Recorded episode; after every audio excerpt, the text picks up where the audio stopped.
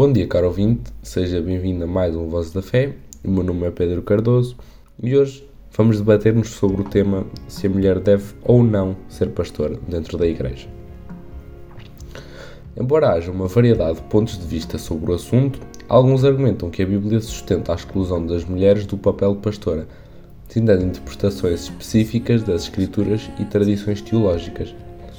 É importante notar que esta é apenas uma perspectiva e que muitos cristãos e denominações adotam uma visão diferente, permitindo e até mesmo encorajando mulheres a servir como pastoras. Hoje o nosso objetivo é explorar os argumentos frequentemente apresentados por aqueles que acreditam que as mulheres não podem ser pastoras, mas é essencial lembrar que estes argumentos são debatidos e contestados por muitos outros dentro da fé cristã. A interpretação das Escrituras um dos argumentos mais frequentes contra a ordenação de mulheres como pastoras é baseado na interpretação das Escrituras.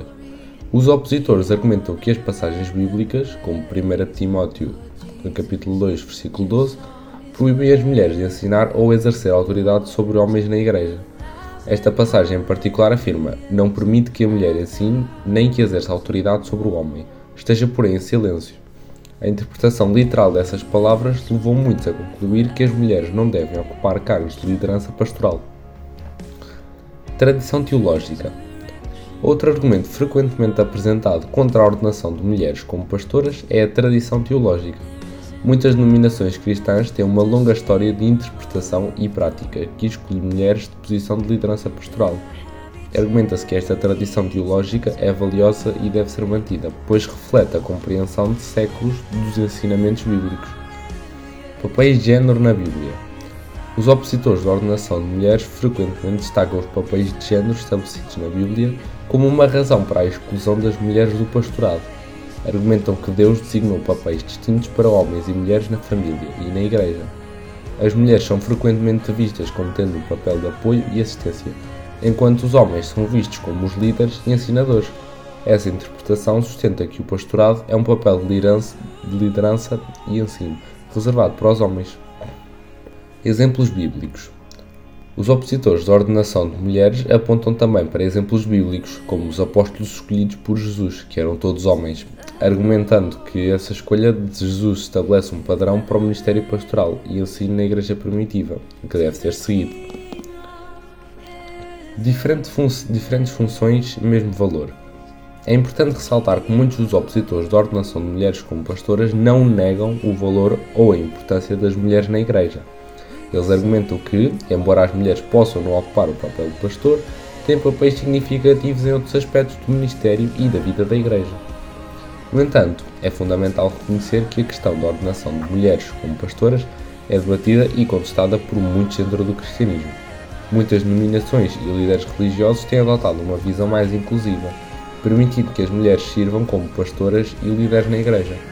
Eles argumentam que a interpretação das escrituras pode variar e que a cultura e o contexto histórico desempenham um papel na compreensão das passagens bíblicas relacionadas a essa questão.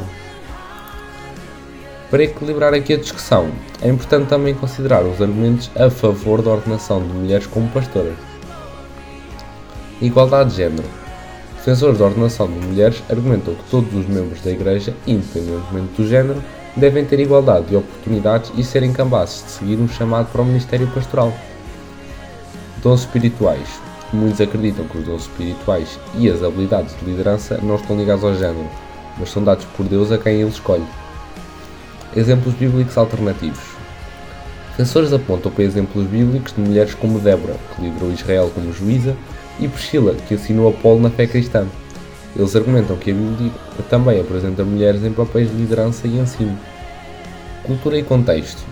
Argumentam que muitos dos versículos usados para negar a ordenação de mulheres têm raízes em contextos culturais específicos da época em que foram escritos e que devem ser interpretados à luz da cultura e do contexto atual.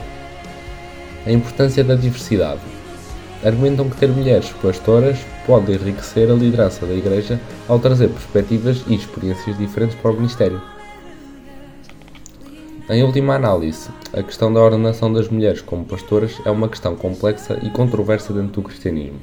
As interpretações das Escrituras, as tradições teológicas e as crenças individuais desempenham um papel significativo nas diferentes perspectivas sobre este assunto.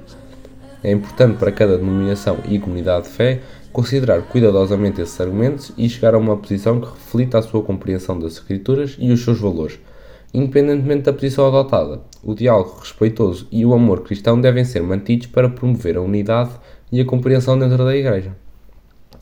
Este foi mais um Voz da Fé, espero que tenham gostado. Vemo-nos para a semana e resto um bom dia. Que Deus o abençoe.